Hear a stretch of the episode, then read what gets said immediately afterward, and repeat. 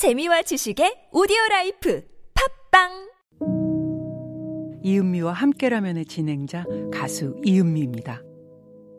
자기 감정과 다른 감정을 표현하며 일하는 사람, 바로 감정 노동자입니다.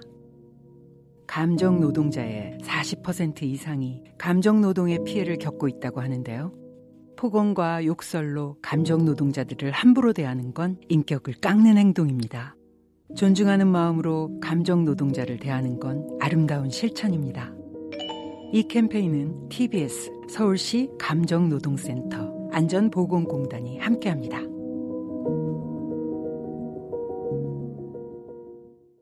금리는 낮고 주식은 어렵고 재테크 어떻게 하지? 너 소액으로 부동산에 투자하는 법 아직 몰라? 정말? 어떻게? 만 원으로 할 수 있는 부동산 투자 테라펀딩 누구나 쉽게 부동산에 투자한다. 테라펀딩. 수익률 12% 매달 꼬박꼬박 들어오는 수익금으로 휴대폰비 낼 수 있는 거 몰랐지? 테라펀딩. 나도 바로 시작해야겠네.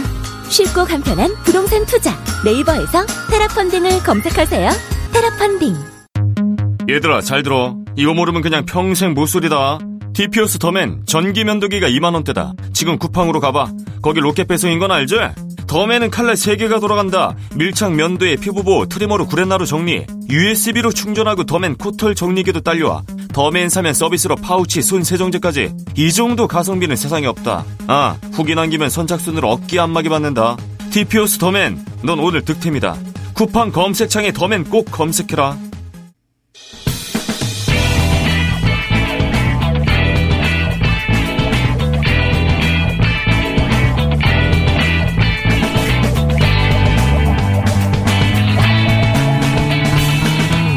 김어준의 뉴스 공장. 네. 자, 갑자기 돌아버렸네요. 저희가 셋이서 열심히 얘기를 나누고 있었는데. 네. 자, 사단법인 평화나무 김영민 이사장 나오셨고. 네. 한국 기독교 교회 협의회 손승호 화사 나오셨고요. 네. 뉴스엔조의 이용필 기자 세 분 나오셔서 어제 집회 그리고 정광훈 목사 보석 이후에 행적 그리고 어, 기독교 반응 들어보겠습니다. 우선 어제 집회를 취재하신 이용필 기자님. 네. 예. 어, 이 어제 집회가 그 사랑 제일교회뿐만 아니라 연합 예배의 성격을 띠고 있지 않았습니까? 예, 맞습니다. 이제 사랑제일교회뿐만이 아니고 전국 단위에서 이 버스를 동원해서 예, 교회 여러 교회들이 와서 같이 예배를 드리고 또 이제 청와대까지 행진하려고 그러니까 버스를 타고 온 분들이 엄청 많았죠. 한 수십 대 됐습니다. 수십 대. 네. 그리고 그 버스에서 내린 분들이 자신의 교회 편말을 들고 있었다면서요? 예, 들고 있었던 교회들도 있었고요. 어, 이제 거기서 그치지 않고 또 집회하면서 또 식사도 하고 공동 식사. 아 같이. 예. 그 오밀조밀 모여서 식사도 하고 네. 또 이제 덥고 습하니까 어 그 근처에 이제 은행 ATM기 같은 거 있지 않습니까? 네. 그래서 단체로 들어가서 그래서 또 쉬기도 하고 마스크를 쓰고 있었습니까? 마스크 안 쓰고 있었죠. 예. 식사할 때는 할 수도 없고 또 ATM기 들어가서 벗고 있는 분들도 꽤 더우니까. 있었죠. 좁은 공간에서. 그러니까 그렇죠. 더우니까 거길 들어가셨을 테니 당연히 네. 마스크를 안 쓰고 그러니까 그, 그 일대 그러면 그 은행 ATM 기계에 있는 데는 다 방역을 새로 해야 되겠네요. 예, 네. 다 해야 되고 또 역사 안에서도 예, 아, 또 지하철 식사- 역사 지하철 안에서. 역사 안에서도 광화문 예, 아. 더우니까. 그렇죠. 예. 지- 그러면 더워서 거기를 들어가신 분들은 당연히 마스크를 또 안 하셨겠네요. 그렇죠. 자, 예.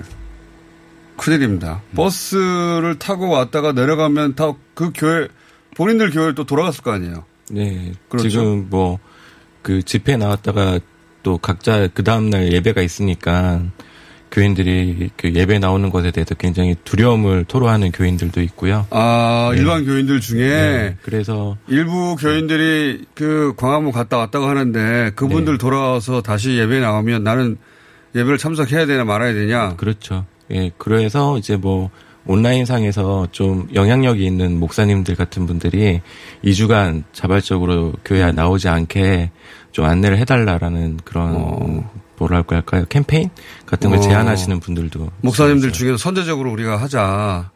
어, 지금 목사님들 사이에서 그런 얘기가 나오는 것 같지는 않고요. 교인들이 이제 아, 교인들이 네, 선제적으로. 네. 전국에서 버스를 타고 올라왔던 분들이 다시 예를 들어서 같이 그렇게 밀집해서 마스크 없이 어, 밥도 먹고 계시다가 다시 버스를 타고 내려갔으면 버스 자체도 또 위험했을 수도 있겠네요. 그렇죠.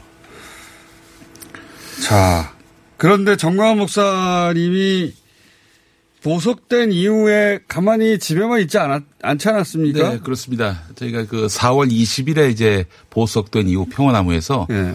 전광훈 씨의 일거수일 투족을 다 아, 들여다봤고요. 그러니까 평화나무를 정광훈 목사님이 매우 일단, 싫어하시죠. 네, 네. 지난 5월에 경북 상주에서 수천 명 모아놓고 집회를 아, 그- 했었고요. 그런 있었어요, 이미? 예. 7월 6일에서 8일 그리고 7월 26일에서 29일 그리고 어, 8.15 직전에도 어, 대규모 집회를 열었는데 특히 이제 6월 이후로 사랑제일교회가 재개발 문제 때문에 네. 명도 소송에 그랬죠. 휘말려서 네. 명도 졌죠. 판단을 받았습니다. 예. 그래서 당장이라도 철거가 가능한 상황이 되니까 그때부터는 모든 대형 집회를 교회에서 다 하고 있습니다. 그러니까 사람들이 거기에 가득 모여 있었다는 얘기죠. 네, 그래서 매주. 표나무 활동가가 이제 교회 잠입 취재를 했는데 어, 당시 상황을 보면요. 그 현장에서 참석자들의 열을 재고 손 소독제를 비치해 두긴 했지만은 수천 명이 그 좁은 공간에 참석할. 때는 거리 두기를 하지 않았습니다. 또 수천 명이 식사를 해야 하다 보니까 바닥에 주저앉아서 식사하고 단체로 식사하니까 당연히 수천 명이 모여가지고 마스크 쓸 수가 없죠. 또. 네. 또 단체로 인근 찜질방에서 숙식을 했어요. 그 교회 내. 아 그래요? 예, 숙식 시설이 찜질방도 없었으니까. 아유. 예. 그 사실 방역 지침이 제대로 지켜지지 않고 있다. 저희들의 종합적인 판단인데 또 이 전광훈 씨 집회를 보신 분들은 아시겠지만은 아멘을 연발케 합니다. 아멘 이러면 다 아멘 해야 되는 거예요. 요란하게 찬송가를 부릅니다. 그 주기가 굉장히 짧다. 예, 뭐 주기가. 주여 삼창에다가 통성 기도는 어, 기본입니다. 통성 기도라는 것은 각자가 다 소리내서 기도하도록 하는 건데요. 아. 그이 또 모임분들 대부분이 코로나19 고위험군에 속하는 고령층이 그러니까 대다수를 이루고 또 있습니다. 큰 문제예요. 그 지금 듣다 보니까 어제 800명 검사에서 200명, 25%, 네. 25%는 신천지보다도 높은 비율이에요. 음. 그런 비율이 나올 수밖에 없는데 최근 두 달간 계속 그러니까 수천 명이 좁은 곳에서 계속 집회를 네. 예배를 했다는 거 아닙니까? 그렇습니다. 영도 변경 소송에 졌고 네. 그래서 이제 건물이 헐리게 생겼으니까 네. 그러니까 아 건물을 헐지 못하게 하, 하, 인해 장막을 만든 거죠. 하기 위해서 예. 사람들을 계속 모았군요 그 자리에. 네, 그렇습니다. 어, 워낙 찾아오는 사람들이 많다 보니까 이게 누가 어떻게 와서 어떻게 해산됐는지 파악이 안 됩니다. 전국에서 오니까. 예, 그렇죠. QR 코드도 안 했을 거 아니에요. 그렇죠. 4,500명? 그 이상은 될 것 같습니다. 아. 충분히. 예. 계속 확진자는 늘어나고 있는데 현재로서는 방문자들이 자발적으로 진단받는 방법밖에 없는데 응하지 않고 있고요. 저희가 왜 어, 응하지 않는 겁니까? 이, 이 방... 잠입 취재를 할 당시에 물어봤어요. 예. 나는 일부러 병원에 안 간다. 열이 있어도 아. 안 받는다. 왜냐? 전광훈 목사에게 누를 끼칠 수 있기 때문에 저 문재인 정권이 아, 이 코로나를 빌미로 해가지고 전 목사를 탄압할 수 있기 때문에 열이 나도 나는 병원에 안 간다. 아 거기 음. 예배 참석하신 신도에게 네. 그 잠입 취재 시킨 네. 기자를 통해서 네. 그 열나면 병원에 가야 되는데 왜 안 가시냐고 물어봤더니 네. 내가 혹시 갔다가 확진되면 네. 사랑제일교회에서 확진자 나왔다고 그걸로 정광호 목사님을 공격할까 봐 나는 검사를 안 받는다. 네. 신천지는 야. 그래도 그 신자 수가 어, 제한돼 있고 쉽게 전도가 안 되기 때문에 명단이 또 확실하잖아요. 네, 안 줘서 그래서 그랬지 초반에. 차라리 신천지 사정이 나은 편이에요. 여기는 누가 어떻게 와가지고 무슨 일을 하다가 갔는지를 알 수가 없는 그런 그 블랙홀이나 그 마찬가지입니다. 명단이 애초에 잘 확보가 안 되고 그리고 네. 전국에서 올라온 연합 예배 성격을 계속 띠, 고 있기 때문에 네. 지방에서 올라왔다가 내려갔으면 알 수가 없고 네. 그리고 QR 코드나 이런 것도 없고 전혀 없고요. 밀집 수, 수천 명이 밀집해 있었고 네. 그리고 자신이 서로가 아프다 하더라도 검사를 받지 않고 계속 그냥 네. 다닐 것이고 고령이고 네. 근데 이 집회를 계속했다는 거 아닙니까? 그렇습니다. 그 일요일도 했고 뭐 평일에도 했고요. 뭐 큰 집회도 여러 번 열었고. 아 평일도 계속했어요? 네, 그렇죠. 아 언제 들어올지 모르니까 그렇죠. 이 철거 반원이 들어올 수 있기 때문에 그래서 한 번 또 철거 시도가 있었거든요. 네. 그때 사람들을 불러 모아가지고 어 저지를 했었습니다. 철거 시도가 언제 있을지 모르니까 매 주말만 하는 게 아니라. 네. 서울 북부지법에서는 언제든 어, 명도 철거해도 된다라고 판단이 나온 상황입니다. 그냥, 그냥- 그냥 있으면 안 되니까 아침하고 저녁에 시간을 정해놓고 예배를 했죠. 계속. 예, 예. 평일에도. 아, 우리가 주말 예배, 주, 소위 주일 예배만 한줄 그렇죠. 알았더니 그게 예. 아니라 하루에도 아침 저녁을 했어요. 매일 했죠, 매일.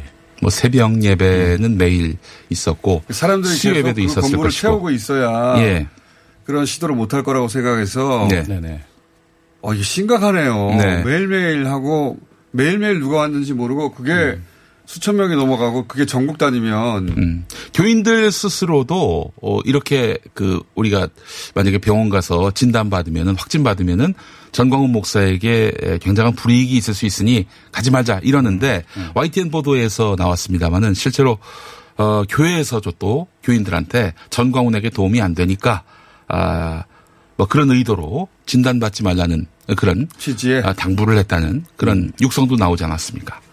그래서 이 보도가 아, 야, 논란이 진짜. 이 보도가 지금 논란이 되니까 네. 교회 측에서는 부랴부랴 또 입장을 냈거든요. 네. 그러니까 8월 15일 집회 전에 밤 11시경에 교인들한테 어 8월 15일 밤에요. 8월 14일이죠. 14일. 집회 전날 밤 네. 11시에 문자를 보내는데 그러니까 8월 7일부터 8월 12일까지 교회를 방문하신 분들은 증상 유무와 상관없이 8.15 국민대회에 나가시는 것을 절대 금해 주시기 바랍니다. 문자 한번 보냈대요. 네, 그렇죠. 네. 그런데 일종의 그날 알리바이이기도 하고 그런 거죠. 동시에 걱정이기도 하고 두 네. 가지가 다 섞여 있어 보이는데 또 다른 언론 보도를 보면은 집회 당일 8.15 오전까지 교회 대표 전화에서 집회가 어디서 언제 진행된다는 안내가 자동 응답 형식으로 나왔고요. 그리고 가지 말라고 문자 보내고 음. 자동 응답기는 계속 언제 열린다고 알려주고 또 전광훈 씨가 마이크를 잡고 집회를 주도했지 않습니까? 본인 교회 사람들이 집회에 한 명도 참석하지 않았다. 이런 논리가 가능할까요? 면피하기 위한 수단에 불과하다고 보이고요. 또 현장에서는 저희 기자가 가서 봤는데 전광훈 씨 이사장이 예. 라디오 진행한 지 오래돼가지고 지금 욕심이 많이 대폭발하고 있네요. 굶었습니다. 많이 굶었습니다. 예. 라디오 진행 결핍 현상을 겪고 있거든요. 예. 지금 하나만 하나만 예. 현장에서 전광훈 씨 추종자가 확실해 보이는 예. 청교도 영성 훈련원이라고 그렇죠. 청교도 영성 훈련원은 뭡니까? 그 전광훈 씨의 사설 단체라고 해도 과언이 아닙니다. 아, 이게 뭐 말하자면 여기서 자신들의 제자가 많이 배출됐는데 그 이 속옷 발언이 있었지 않습니까? 아, 예, 유명한. 이게 바로 청교도 영성 훈련원 집회에서 아. 했던 발언인데 이 청교도 영성 훈련원 조끼를 입은 사람들도 볼 수가 있었습니다. 어, 음, 그렇죠. 관계자들이 많이 왔다는 얘기고 네. 목사님의 이 정도 되면 사랑제일교회의 간부 간부라고 해야 되나요? 뭐 목사, 부목사 이런 분들도 확진됐을 가능성이 있는 거 아닙니까? 예, 실제로 제가 취재 봤는데 측근 중에 한 명 부목사가 있는데 이제 그 분도 확진 판정을 받아서 지금 자가 격리에 들어간 상황. 최측근이라 할수 그 있어요. 최측근이죠. 그 예. 양반이. 아니 그러면 네. 본인의 최측근이라고 할 부목사가 확진됐으면 본인도 그런 걱정을 해야 될 단계네요. 네. 위험하죠. 저희 그 집회에 단순 참석했던 이제 평화나무 활동가도 그 진단을 받았어요. 뭐 다행히 이제 음성 판정을 받았는데 전광훈 씨는 지금 받지 않은 걸로 돼 있지 않습니까? 음. 네, 검사를 스스로 아직 안, 안 받은 거 나는 증상이 없다는 얘기만 계속 하고 있는데 네. 기독교 반응도 좀 짚어보겠습니다. 최근 교계에서 두 가지 상반된 입장이 나왔어요. 가장 최근에 나온 것은 방역 실패에 교회 책임이 크다라고 하는 한교총 입장이 한번 나왔습니다. 네, 네. 그렇죠? 지난주에 나온 것 같은데, 그죠? 네. 근데 요 입장 한 2, 3주 전에 그 교회 내 그 소모임 네. 금지 조치를 내렸더니 교회에서 크게 반발했어요. 네, 맞아요. 예. 크게 반발해가지고 종교 탄압이라고 네. 교계에서 굉장히 크게 반발했고, 어, 그게 이 입장이 서로 엇갈리잖아요. 한 3주 전에는, 어, 교회 내 소모임 금지는 종교 탄압이고 예배 방해. 네. 라면서, 어, 이 정권이 교회를 탄압한다고 입장을 냈다가, 네. 일주일 전에는 교회 책임이 크다. 네. 요 3주 사이에 무슨 일이 벌어져서 이런 분위기가. 그 7월 24일에 이제 네. 명령이 해제가 되는데 예. 그 이후에 그 교회 안에서 소모임에서 그 감염이 확산되는 사례들이 계속해서 연이어 예. 등장했거든요. 그러니까 뭐 교회에 도시락을 싸온 분이 함께 신도들과 예. 식사를 나눠 먹다가 감염이 나오기도 하고 이런 일들이 계속 반복이 되니까 이제 그 전에는 이제 그 교회를 탄압한다라고 얘기하셨던 분들도 그 현실 문제가 있으니까 이제 그렇게 입장을 좀 바꾸신 것 같고요. 한편으로는 그 교회가 너무 강력하게 저항하는 모습을 보였던 것에 대해서 어느 정도 좀 책임감도 느끼시는 것 같아요. 어, 예. 그러니까 소모임 금지 교회 내 소모임이라는 게 교회 구성원들의 결속력을 다지기 위해서 중요한 거잖아요, 사실. 네. 그- 그건 모든 종교가 마찬가지긴 한데 근데 이제 교회 내 소모임이 가장 활발한 축에 드니까 종교 네. 중에서 근데 이 소모임을 금지하면 어, 신도들의 결속력도 떨어지고 하니 이제 이걸 강력하게 그때는 항의한 거 아니에요? 그렇죠. 아주. 좀 말의 그 수위랄까 네. 이게 어떻게 보면 좀 종교 단체가 할 말은 아니다 싶을 정도의 네. 굉장히 높은 수위까지 올라갔었기 때문에 어 좀 많이 걱정도 되는 부분들도 있었고요. 그러니까 종교 사실- 탄압, 예배 방해 이렇게 네. 굉장히 세게 발언했다가 2주 만에 바로 실패 책임은 교회에 있다고 말을 하니까 네. 근데 어쨌든 한교총의 입장도 이제 대외적으로 공식적으로 발표된 것은 아니고요. 그 내부의 공문을 통해서 그 소- 회원 교단과 소속 교회들에게 보내는 아. 공문 내용 안에 방역에 대해서 교회 책임이 크고 위기감 수가 굉장히 올라갔군요. 네. 이대로 두면 이게 네. 신천지 제2의 신천지 사태처럼 급속도로 번지거나 교회 책임을 사회적으로 묻거나 지탄받는 일이 생길 수 있으니까 이제 그런 위기의식을 가지고 내부 공문을 그렇게 돌린 네. 거니까. 사실은 그 2주 만에 그 명령이 해제가 됐잖아요. 예. 그게 어쨌든 방역 입장에서는 2주간의 데이터를 통해서 그걸 보고. 새롭게 예. 올라오는 것을 치고 아, 좀 풀어지면 막아 막았던 걸 해제해주고 이런 식으로 진행이 되는 건데 교회 입장에서는 우리가 2주 동안 열심히 싸웠더니 정부가 물러섰다. 아, 그렇게 해서 예. 승리감을 느꼈던 상황이었구나. 그 네. 당시에는 네. 또. 예, 그랬다가 지금 상황이 너무 안 좋게 돌아가니까 지금 그 위기감이 더 증폭이 되어 있는 상태인 것 같습니다. 용인의 우리 제일교회는 음. 사랑제일교회는 알겠어요. 사랑제일교회하고 우리 제일교회하고 아무 상관 없죠. 네, 상관은 없어요. 이름이 예. 하필 제일교회라서 그런 거지 상관은 없죠. 근데 예. 용인의 우리 제일교회는 최근에 유난히 확진자가 많잖아요. 음. 거기는 왜 그런 겁니까? 그 비슷한 원리입니다. 뭐 방역을 예. 어, 헐겁게 했다고 봐야 되겠죠. 그렇죠. 그 이유밖에 없겠죠. 예. 네. 근데 이제 사실 사랑제일교회의 상황은 심각한 게 뭐냐면은 기본적으로 이분들은 방역 협조를 그 정권에 협조하는 걸로 또 인식하고 있다는 점입니다. 아, 그렇게 인식하게 만들어 버렸어요. 이게 방역의 문제가 아니라 좌우의 문제로 이걸 자꾸 아. 치환을 해버리니까 내가 확진이 되어서 아플지언정 네. 아니지 검사를 아예 안 받고 그, 그 병으로 내가 아파서 죽을지언정 그런 네. 표현도 등장하더라고요. 예. 그 정광훈 목사한테 이제 말하자면은 도움이 안 된다라고 판단하기 때문인데, 그러니까 한마디로 전 목사에게 그루밍 돼 있는 것은 아닌가 강력하게 의심하지 않을 수가 없는데 음. 그 집회를 쭉 모니터하다 보니까 어 가정 폭력을 한 사례를 이제 정광호 씨가 이게 자신의 이야기죠. 아내를 때렸다.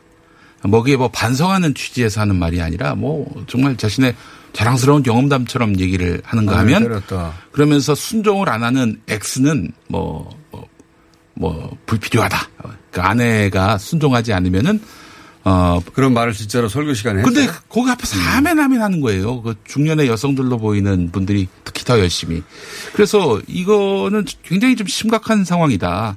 이게 전 목사가 가르치는 것들이 교인들에게는 거의 뭐 필터링 없이 있는 그대로 다 받아들여지게 되는데 지난 배려하니까. 지난 2월에 했던 말이 아까도 잠깐 나왔지만은 야외에서는 전혀 안 전혀 그 전염이 안 된다라는 뭐 전혀 근거 없는 얘기를 하는가 하면은 오히려 이런 예배에 참여하면은 성령의 불이 떨어지기 때문에 걸렸던 병도 낫는다. 그러니까요. 그렇게 얘기했더라고요. 예, 이런 이야기를 지금 하고 있는 그 상황입니다. 일종의 이제 가짜 뉴스 이제 음모론이 이제 정광 목사 입을 통해서 전달이 되고 있고요. 이제 이제 이사장님 말씀하신 대로 교인들 또 그대로 믿고 있어요. 예를 들어서 음, 보건소 가서 선별 진료소 가서 검사를 받았는데 예. 음성이 나왔는데 이제 보건소 측에서 양성으로 돌린다. 우리 교회만 교인들만. 아, 이런 음성인데도 불구하고 예, 그렇죠. 사랑제일교회 교인들만 양성으로 돌려버린다. 그렇죠. 이제 그런 가짜 뉴스가 또 교인들 사이에서 고- 공유가 되고 있고 또 여기에 또 기름을 붓는 게 뭐냐면 정광훈 목사가 8월 10일 집회에서 했던 했던 발언인데 그 누가 우리 교회에다가 바이러스 균을 갖다 부어버렸다.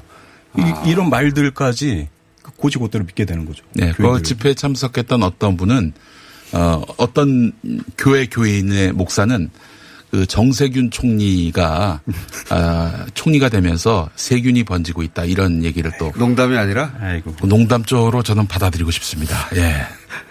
농담이었겠죠. 예. 아, 지금 설마. 또 말씀 나누는 사이에 안동하고 원주에서 확진자가 나왔다는 그런 보도가 들어왔어요. 이거는 오, 방송하면서 실시간 뉴스 체크하면서 예, 예. 김용민 사장이 예, 진행 결핍증이라고 최근에 많이 굶어서 제가. 많이 굶어가지고 예, 잠시 라디오에 나왔더니 예, 평상시에 본인이 진행하던 방식으로 예, 계속 뉴스를 확인하고 있어요 말하면서. 근데 이게 정말 심각하네요. 신천지보다 더 심각한 면이 확실히 있네요. 네. 일단 누가 일부러 부었다. 그리고 검사를 받지 마라. 네. 확진이 나와서도 내가 음성일 것이다. 우리 우리 교회만 양성으로 지금 바꾸고 있다. 정권이 우리를 탄압하려고 이러는 거다. 그러면서 자기 교회로 돌아간다든가. 네. 그러면서 그게 더 심각한 거 아닙니까? 그분이 가만히 있으면 또 모르겠는데 그렇죠. 전국에 자기 교회로 돌아가고 거기서 또 생활을 할 거 아니에요. 가족도 만나고 요즘 전파력 장난, 장난이 아닌데. 근데 이분들의 명단이 확인 안 된다는 거.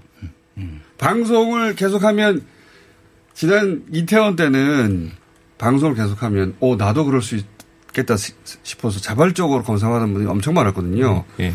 이번에는 그 자발성을 기대하기 어렵다는 거 아닙니까? 지금? 그렇죠. 그래서 사실은 제가 어제 페이스북에도 아, 글을 심각하네. 그 아, 아들, 딸 분들이 아버지 어머니가 전광훈 씨에 대해서 행여라도 우호적인 발언을 했다면은 어, 심각하게 상황을 인지하시고 그러니까 주말에 예. 주말에 서울에 다녀오셨는지도 한번 확인해 볼 필요가 있고. 네. 아니 그 이전에 네. 사랑제일교회에 다녀온 적이 있었는지 여쭤보시고 그리고 반드시 검진 받을 수 있도록 어 뜻을 그러니까 모아주셨으면 자녀분들이 좋겠어요. 하는 수밖에 없겠어요. 예. 만약에 부모님들이 이런 정도까지 생각을 하시면 말도 안 하실 거고. 그리고 안 갔다고 하실 것이고. 음. 그리고 서로 본인의 몸이 좀 안 좋더라도 병원에 안 가려고 하실 것이고. 음. 병원에 간다는 건 그 예수님을 대신하고 있는 정광훈 목사님을 배신하는 것이자 네. 이 정권에 굴복하는 거 아닙니까? 음. 또 전광훈 씨가 아. 그동안 쭉 주장해왔던 게 우리는 병 걸려 죽어도 괜찮아. 우리 목적은 죽는 거야. 이런 말을 수도 없이 했었어요. 이번에 광화문에서도 했던데. 네, 그렇습니다. 그, 그 말의 맥락이 뭡니까? 그러니까 네. 뭐 자기가 저이 병이 나더라도 서- 서로- 이, 이 집회에 나오는 것을 게을리하지 마라. 이런 뜻으로 저는 특이합니다. 그 중에서 틀림없이 이제 확진돼서 또 고령이니까 그 중에 또 사망자도 나올 수 있는데 그런 경우를 미리 상정하고 면피하는 발언이네요. 말하자면. 예. 그것이 일종의 순교처럼 만들어버리는 거 아닙니까? 그렇죠. 그, 그 수- 실제로 순교라는 언급을 굉장히 많이 하시기도 했었고요. 코로나에 걸리는 게 순교다? 아, 코로나까지는 아니었지만 예전에 이제 뭐 청와대로 진격하자. 아, 그- 그런 얘기, 그랬죠. 예, 그런 얘기 하시면서. 거, 거기서 죽으면 네. 그게 순교다. 네. 이것도 마찬가지 아니에요. 그것도 목사 부인을 앞세워서. 요번에 그 철, 그 철거될 때도 철탑에 아, 여성들을 올려보내겠다. 음, 음. 그러고 있어요. 지금도 순교의 개념을 여기 도입했네요.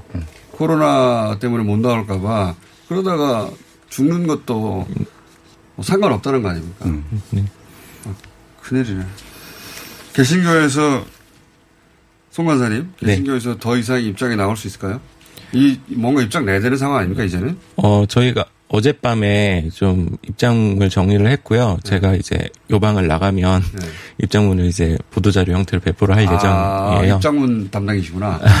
네, 홍보, 홍보 담당이라. 아니 이게 네. 강력한 입장에 나와야 될 상황 아닙니까 이제는? 네, 일단은 저희 입장문은 일단 시민사회에 일단 사과, 예, 사죄부터 말씀을 좀 드리고요. 음. 예, 그리고 그동안 교회가 보여왔던 행보들이 지나치게 교회의 이익을 추구했던 모습들이 있다.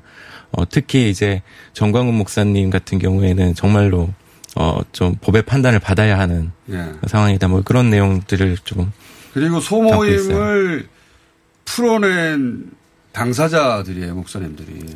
네. 소모임 금지를 내렸었는데 그걸 종교 탄압 예배 방해라고 어, 정권이 기독교를 탄압한다고 해서 소모임을 금지신 걸 풀어낸 당사자 분들이 그러니까 결제 네. 해제해야 되죠, 사실. 근데, 아, 네. 근데 그 결제 해지라는 게 사실은 감당할 수 있는 영역을 지금 넘어서고 있어서 좀 죄송스럽지만 어쨌든 최선을 다해보겠습니다. 알겠습니다. 오늘 여기까지 듣고요. 네. 예, 이 3인방은 조만간 또 오시지 않을까 싶습니다. 이 사태가 금방 끝날 것 같지 않거든요. 그리고 김영민 이사장이 이제 진행 결핍증이 걸려가지고 가끔씩 불러가지고 치유를 해야 되지 않나.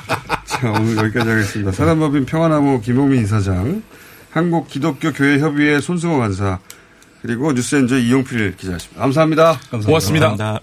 야야야, 잘 들어봐. 내가 오늘 버스를 탔는데 말이야. 내 앞에 한 명, 학생입니다. 두 명, 학생입니다. 드디어 내가 딱 찍는데 글쎄. 거북입니까? 어이가 없네. 뻐근한 거북목, 구부정한 어깨, 뒤틀린 골반까지 바디로직 탱크탑과 타이즈로 자세 바로 잡으세요. 남녀노소 누구에게나 좋은 바디로직. 지금 소중한 분께 바른 자세를 선물하세요. 바디로직. 시더 시더 아빠 발톱 너무 두껍고 색깔도 이상해 이 녀석 그럴까봐 내가 캐라셀 네일 준비했지 갈라지고 두꺼워진 발톱 무좀이 싹 사라진다고 미국 판매량 1위 600명 임상 실험을 거친 전 세계 48개국 손발톱 케어 압도적 지배자 캐라셀 네일 2주 후 달라진 손발톱을 경험할 수 있습니다 네이버에서 캐라셀 네일을 검색하세요 보육원에 산다는 걸 처음 밝혔던 날은 아직도 생생히 기억이 납니다. 친구들에게 힘겹게 꺼냈던 말. 나 사실은 보육원에서 자랐어. 예상과 달리 친구들의 반응은 덤덤했지만 저는 그동안 참아온 불안과 두려움 때문에 펑펑 울어버렸습니다. 보육원에서 자랐다고 말하는 것이 왜 이렇게 힘들까요? 보육원에 살았다는 것을 아무렇지 않게 말할 수 있는 사회가 되면 좋겠습니다. 아름다운 재단 18 어른 캠페인 안녕하세요. 치과의사 고광욱입니다. 태아가 자랄 때 가장 먼저 생기는 기관이 어디일까요? 바로 입입니다. 먹는다는 것은 삶의 시작이자 끝인 것이죠. 100세 시대인 요즘은 치아를 100년 가까이 사용합니다. 그럼 어떻게 해야 치아를 100년 동안 건강하게 관리할 수 있을까요? 바로 올바른 칫솔질과 정기적인 스케일링입니다. 가까운 치과를 방문하시면 치과의사 선생님께 올바른 칫솔질을 배울 수 있습니다. 그리고 1년마다 건강보험 적용이 되는 스케일링 치료 놓치지 마세요. 이 캠페인은 유디치과협회와 함께합니다.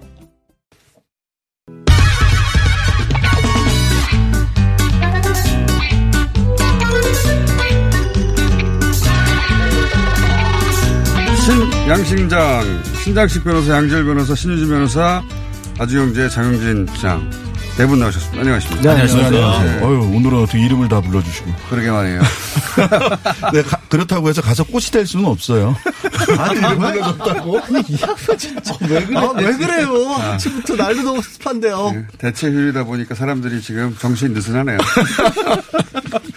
자, 아, 이거부터 얘기해야 될 것 같습니다. 보통은 이제 저희가, 어, 재판 관련을 주로 얘기하는데, 이것도 판결이긴 판결이니까요.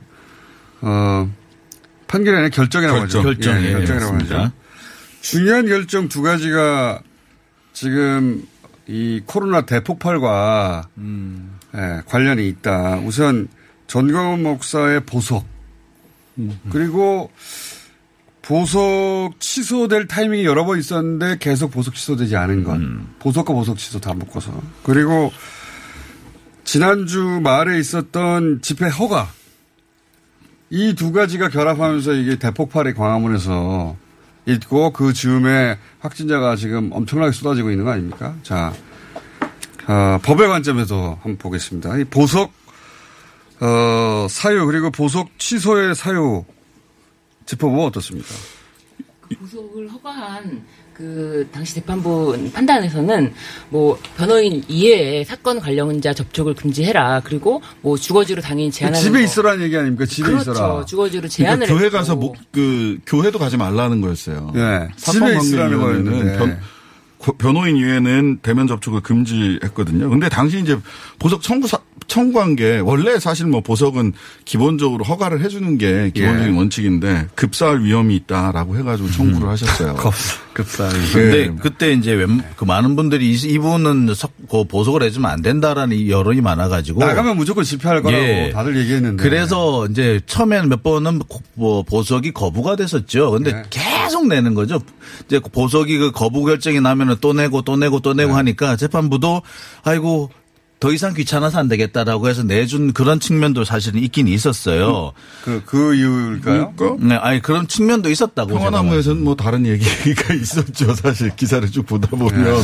오히려 어, 검찰 측에서 보석 청구해봐라 내지는 저- 구속 적부심 그러니까 심사 청구해봐라 이런 얘기들이 있었어요. 예, 변호인이 한 팟캐스트 방송에서 예. 검사가 보석 신청하라더라라는 네. 식의 그런 취지의 얘기를 했는데 사실관계는 확인이 안 됐어요. 그 확인이 안 됐고 이제 정광훈 목사 측도 변호인단이 그때 보석 볼 때 영장 심사 변호인단이 12명인가 그래요. 음. 그러니까 그 안에서 실제로 이제 검사들은 우리한테 와서 이러지 말고 가서 법원에 청구를 해라 정상적으로 이런 얘기를 또 이렇게 음. 완전됐을 수도 말을 있거든요. 그렇게 와서 했을 근데 수도 무엇보다 그럴 수 이제 있어요. 신자식 변호사가 얘기를 했던 것처럼 당시 보석 그 청구의 가장 주된 이유는 급사였어요, 급사. 음. 그래서 실제로 수술을 받는 과정에서도 본인의 생명의 위기를 여러 번 넘겼다. 이런 얘기를 강조를 그러니까요. 했거든요. 건강이 이렇게 안 좋으니 급사의 위험이 있고 집에 가만히 있겠다는 거 아닙니까? 나 돌아다니지 말라는 거였어요. 그러니까 취지가. 급사하실 수도 있으니까 밖에 안 돌아다니고 가만히 집에 있겠다라고 해서 내보내 준 거였죠. 그리고 그거를 끝까지 나올 때까지 계속 청구를 하겠다 이런 태도였으니까 풀어준 거였는데 근데 김영민 그 이사장 얘기를 들어보면 나오자마자 전국을 돌아다니면서 수천 명 집회를 아니에요? 그러니까 그게 저는 아니랬다라고 보이는데요. 사실 어제 뭐 결국 공공수사 2부에서 중앙지검 공공수사 2부에서 보석 취소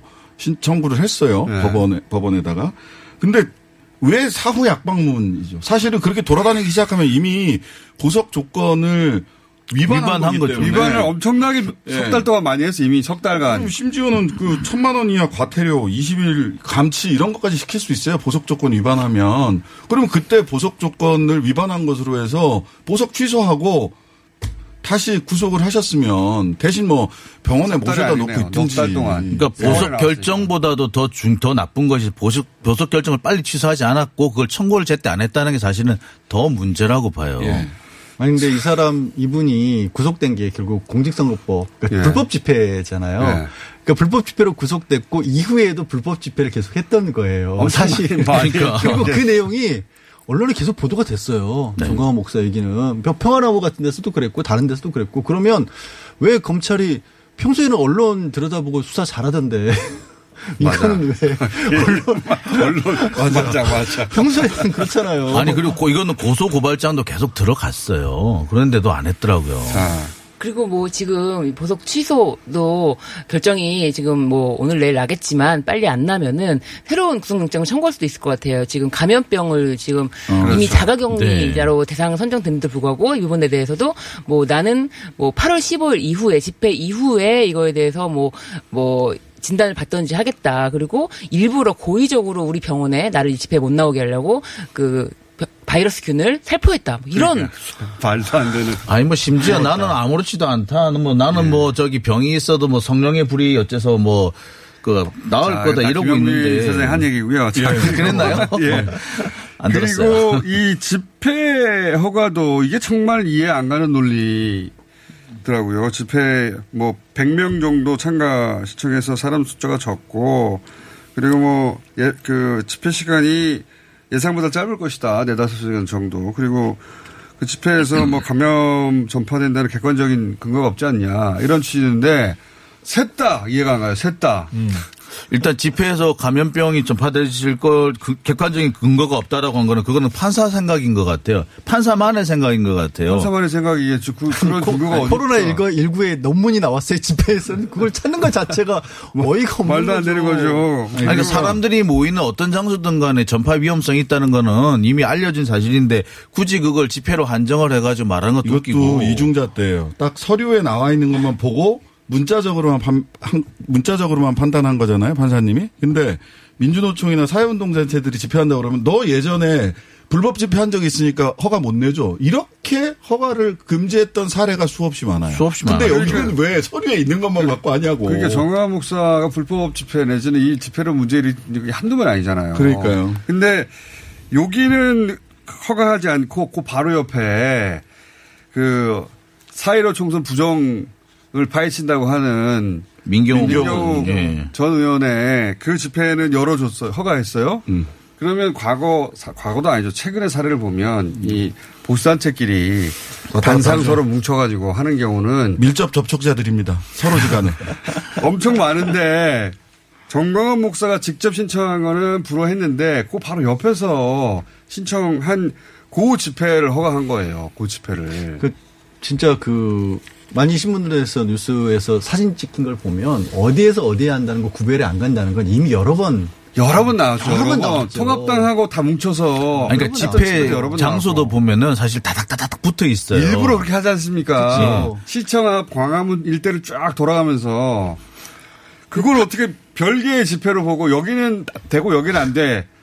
아, 이게 그냥 이해가 안 가는데. 얘기한 것처럼 딱 저는 그래 요 법이라고 하는 게 그분들이 착각하는 게 세상이 돌아가는 거하고 상관없이 문헌에 나와 있는 그, 그 법전에 적혀 있는 거를 형식적으로 대입하는 게 법이라고 착각하는 것 같아요. 지금 다 그럴 시국이 아니잖아요. 우리가 다, 다 같은 편인데 그 옆에 무대 만들어지면 거기 다 올라가죠. 그 상식에 해당되는 건데 거기에 내가 그 사람들이 갈 줄 어떻게 알았어? 이게 답변이 됩니까? 이제 제가 이제 이 일, 이, 그, 어, 이일 있기 전에 이제 행정법원의 판사님들하고 그냥 밥을 먹는 자리에서 언뜻 나온 얘기인데 그런 말씀을 하시더라고요. 촛불 집회도 허가를 했는데 뭐 태극기 집회라고 허가 못할 게 뭐가 있느냐. 태극기 집회는 허가도 되는데 지금은 그 그렇죠. 상황이 아니잖아요. 그렇죠. 아니, 그 부분에 대해서도 그렇게 얘기하더라고요. 아니 뭐 꼭 그렇게 뭐 전염병이 오른다는 그런 게 있겠어? 뭐 이렇게 얘기 너무 상당히 아니라. 그 사고 방식이 너무 거죠. 이렇게 아니, 물론 아니하다고 해야 되나요? 집회 결사자에는 충분히 보장해 줘야 돼요. 보장해 줘야 되는데 지금 상황이 다르다는 거지. 그 다음에 그걸 논리가 못 느끼고 있는 것 어떤 같아요. 집회는 선입관을 가지고 탁 보- 바라보고 어떤 집회는 문헌에 있는 것만 놓고 그냥 허가를 해주고 하는 이중잣대가 문제라고 봐요. 그리고 무엇보다 이- 뉴스만 봤어도 네. 허가해주면 안 되죠. 감염병이 확 전국적으로 확산이 되면은 감염병 어 방역 당국은 굉장히 비판을 받잖아요. 그런데 방역 당국이 이거에 대해 철, 철저하게 금지시키고 있는데 법원이 허가를 해주면 그러니까요. 비판은 법원이 받아야 되는 거잖아요. 그건 너무 당연한 겁니다. 이건 방역 당국이 금지한 집회예요. 광장 자체를 집회 그러니까 그곳 자체에 모이는 거를 막은 거죠. 그렇죠. 신고된 집회하고 상관없이 사람이 많이 모이지 말라고 음. 한 거고 이거는 응급 상황이잖아요, 사실은. 그래서 이걸 방역 당국이 금지시킨 거를 법원이 뒤집은 거예요. 그러면 법원이 비판을 받아야 되는 거죠. 네. 지금은. 법원이 아무리 뭐 법과 양심에 따라서 이렇게 뭐 판단하는 거에 대해서 여론에서 비판하는 거에 대해서도 좀 어느 정도 독립적이고 자율성을 가져야 된다라고 하지만 이 부분에 대해서는 법의 문제가 아니죠. 네, 맞아요. 만약에 우리가 일반인이 무슨 회사 다니는 사람이 이런 정도 일을 벌여가지고 이런 정도의 어떤 사태를 낳았다. 그러면 상당히 글쎄 손해배상 청구가 될 것 같은데 이분은 어떻게 손해배상 청구하시는 방법 없을까요? 나는 사실 좀 궁금, 궁금합니다. 예. 지금 판사님이 행정 명령에 대해가지고 지금 정광훈에 대해서 하는 방법은 아니 진짜 것 이분. 이분 때문에 좀 너무 많이 가시는데 예. 오늘 장 기자님. 아이 내, 내볼까 한번 생각도 걸려 재판 없어요 지금? 판사님을 상대로 부상권 청구하겠다 할 말인가요 지금 발단? 아니 근데 예. 저는 평소에는 장 기자하고 선을 긋는데 이 경우에는 예. 장 기자 편을 들어주고 싶어요. 오, 심정적으로. 두 분이 함께 멀리 가시네. 아 니 그래요. 이게 좋아요. 가세요. 아니 뭐 손해배상 청구 이걸 떠나서 행정, 가요. 행정 명령이란 게 있는데 그러니까. 지금 몇 달째 계속되고 있고 대한민국에 그치는 정도의 수준이 아니라 전 세계적으로 이걸 대처가 불가능한 상황이 있단 음, 이걸 말이에요. 모른다는 게 말이 안 되잖아요. 이걸 어떻게 해? 여기서 이게 보건당국에 사지 말라 그랬는데 아 해. 이건 그걸 왜 판사님이 보건 당국이 하지 말라는 걸 아니 뭐 집회가 크지도 않고 몇 명 안 모이고 금방 끝날 것 같고 거기서 전파된다는 보증이 없자 그 근거가 없잖아. 이런 생각을 하는 거는 그냥 판사님이 아니라 일반인들이 그렇게 생각할 수는 있어요. 판사님이 근데 그걸 굳이 굳이 그렇게 생각해서 다 해도 좋아하라고 그걸 열어주냐고요. 원래 집회 허가는 경찰청에서 내려주는데 만약에 경찰청에서 이렇게 내려줬으면 경찰청에 대한 그, 그 민원이라든지 그런 것이 만약에 맞아요. 엄청났을 거예요. 경찰청이 이걸 허가했다고 쳐봐. 네, 그럼. 거기 경찰청 거예요.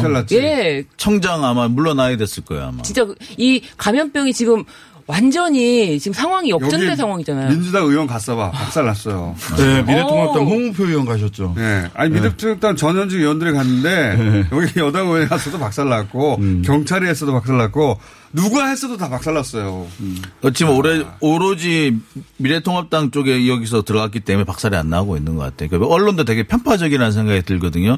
지금 다른 때 같았으면 이런 정도 문제를 일으켰다면 박살이 나고도 남았을 거예요. 그러니까 그 동네, 그 지역에서 그 집회를 연합으로 열어왔던 역사가 작년 하반기부터 있었지 않습니까? 그게 여기까지 온 거거든요, 계속해서. 그리고 특히 뭐 KBS 공영노조 그 위원장이 여기 가서 그분이 왜 거기 가셨어? 왜 거기 아니 진짜 이분은 KBS 노조 위원장이 아니 그, 그 노조가 한 세 개 있잖아. 아니 근데 그세개 중에서 세 개가 있는데 네 개가 네, 세 개인가 네 개인가 있더라고요. 근데 네. 특히 그 공영 노조는 공영 자기들 노조는. 말로는 공, 말 공영이라며 공영. 근데 이게 무슨 공영이야? 경기도 의사협회 회장님은 또 왜 거기를 가셨어요, 또? 그분이 그 말씀하신 거예요. 이 야외에서는 전파 안걸. 전파가 안 된다. 와, 그 거기, 진짜 거기 공영 노조 분위기가 야외예요 거기. 야외는 막 뚜껑만 없지. 뚜껑만 완전 밀집이거든요. 타닥타닥 붙어가지고 밥 먹을 때도 서로 뭐. 음식 나눠 먹었잖아요. 제일 걱정스러운 게 저희. 회사가 지금 광화문인데 이제 앞으로 내일 지금 회사 출근하기 걱정이에요 저는. 자, 개인 걱정 알아서 하시고요. 네, 어쨌든 나머지 잘이 얘기 너무 길게 했어요. 오늘 하루 종일 이 얘기 했는데, 어, 정경심 교수 재판도 다 있었습니다.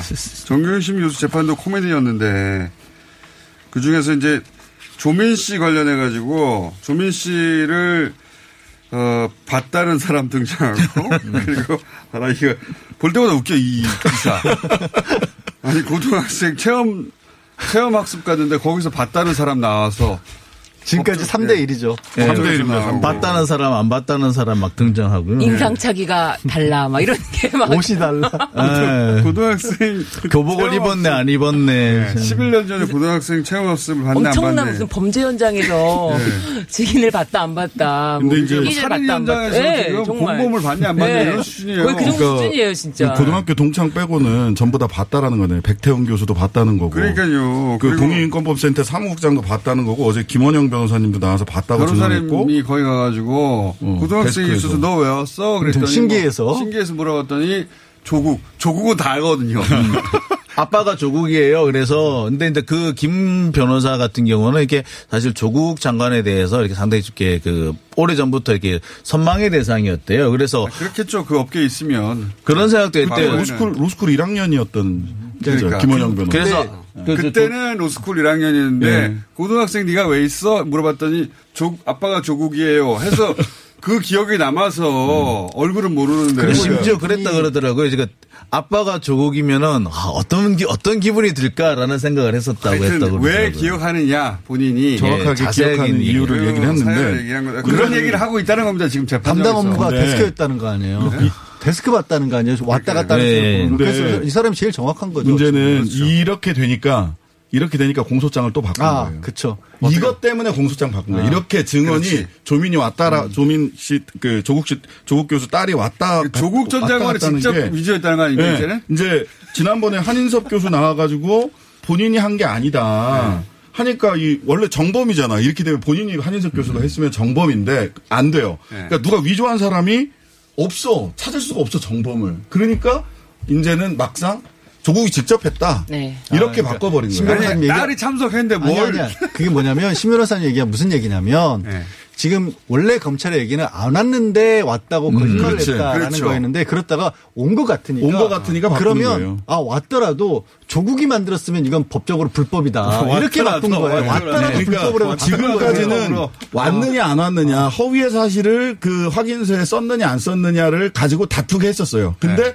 조민이 왔다는 게 너무 분명해져 가고 있잖아요. 그러니까 발급 자체가 불법이다. 그러니까 라고 없는 자가. 어, 발급을 해줬다. 예, 뭐 이렇게 바뀌는 그걸 왜 거죠. 갑자기 이제 와서 이제 바꾸냐고. 와서. 바꿨어요. 그러니까 판사님이 그러잖아. 너 입증할 수 있어? 입증해야 돼. 이렇게 그러니까. 막 공소장 변경은 뭐 할 수 있는 거니까 내가 받아는 줬는데 입증해야 돼. 라고 콕 찍어서 이야기를 그런. 얘기하고 있고 또 하나는 또 새로 나온 것은 조민 씨가 고등학교 때 공로상을 받았는데 저는 다 고등학교 때 얘기해요 지금 고등학교 때 체험학습을 했는데 막 고등학교 때 상을 받았는데 아니 어떻게 공로성을 받았냐 반장이 아니었는데 나 알고 봤더니 1학년 때 반장이었던 거야. 네. 근데 저는 제일 놀랬던 거는 그 제1저자 논문은 좀 그래도 아 제1저자 논문은 조금 어, 고등학생이 작성하기는 좀 어려운 게 아닌가라고 생각을 했고 그 당시 이 교수님에 대한 비판도 있었는데 이게 고려대학교에 제출되지 않았다라고 얘기가 나왔다가 검찰에서 뒤집었잖아요. 그렇죠. 어 고려대에서 압수수색을 했는데 이게 제출됐다는 목, 목록이 있다. 그러니까 조민 씨가